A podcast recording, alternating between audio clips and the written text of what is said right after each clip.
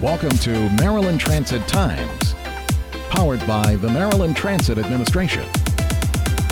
I'm Joanna Campbell for Maryland Transit Times, and today we welcome MTA Administrator and CEO Paul Comfort to this edition of the program. Thanks, Joanne. Great to be here with you. 2016 was quite a busy and productive year for you and the MTA. Baltimore Link, of course, front and center at MTA as the agency prepares for the big rollout in June of this year. What progress was made on Baltimore Link in 2016? The MTA, you know, is a big state agency, and we serve the whole state. But the biggest project we've been working on to produce a better product for the citizens of Baltimore is Baltimore Link. All Baltimore Link really is, it's a redefining of the route structure to match where customers are going today. The routes were laid out 50 years ago, before Baltimore was the fifth most congested city in America. And since then, we've had a light rail system and a metro system start up. But again, the bus routes were never tweaked to adjust it. And so we had 200 public meetings over the last year or so. We've gotten lots of feedback. We've been through some minor tweaks in it, and now we're getting ready to come out with our final public hearings on the project. And we've done a lot already, though, this year. The agency has increased scheduled hours of local bus service by focusing on increased efficiencies throughout the system. How many hours increase in service is this for the numbers over 2015? Yeah, it's one of the things I'm excited about is while we're working on long-term changes, we've also been able to make immediate improvements. One of the things we did was we reduced the number of cuts to daily bus service. When I got here 18 months ago, our bus department, which is the biggest, our bus department hauls a quarter million passengers a day, was cutting routes left and right, meaning that routes were scheduled to go out, but they just wouldn't for one reason or another. We've been able to reduce the number of cuts by 75%.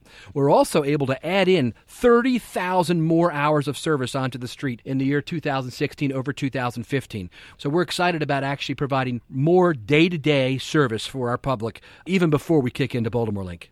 I understand the MTA has improved the response time for customer service communications as well. Again, I hate to harken back, but when I first got here 18 months ago, literally there was 14,000 unclosed out complaints in our complaint system. Folks who are listening to this might remember that, where maybe you contacted the MTA about something and you never heard back from them. That was the truth. And when the MTA did get back to you, it took them sometimes 15 days, and they only did that 50% of the time. So we hired a brand new customer service manager, a guy by the name of James Lewis, who is outstanding. And over the last year, we've been able to get our response time to the public within five business days, 95% of the time. And so that's a dramatic improvement and really an industry leading statistic. The MTA, as part of its mission statement, wants to deliver world class customer service. And we've already talked a little bit about the response time for customer complaints and things like that. Is there anything else we've been doing to help deliver that world class customer service? Yes, there is. In our paratransit service, we now transport about 10,000 people with disabilities on weekdays. We are the fourth largest paratransit system in America by those numbers. And the on time performance was severely lacking when I got here, which next to safety is the number one key performance indicator you look at and we've been able to get it from the low 80s up to 92 to 95% on time performance. We went from being one of the worst paratransit systems in the nation 18 months ago to now being a national leader, where our director of mobility, Carl Parr, was invited to the National Association to speak as the sole representative of how to make dramatic improvements in your system. So we're real pleased with how we're able to serve our most vulnerable clients as well. Thank you so much. That's all the time we have for today.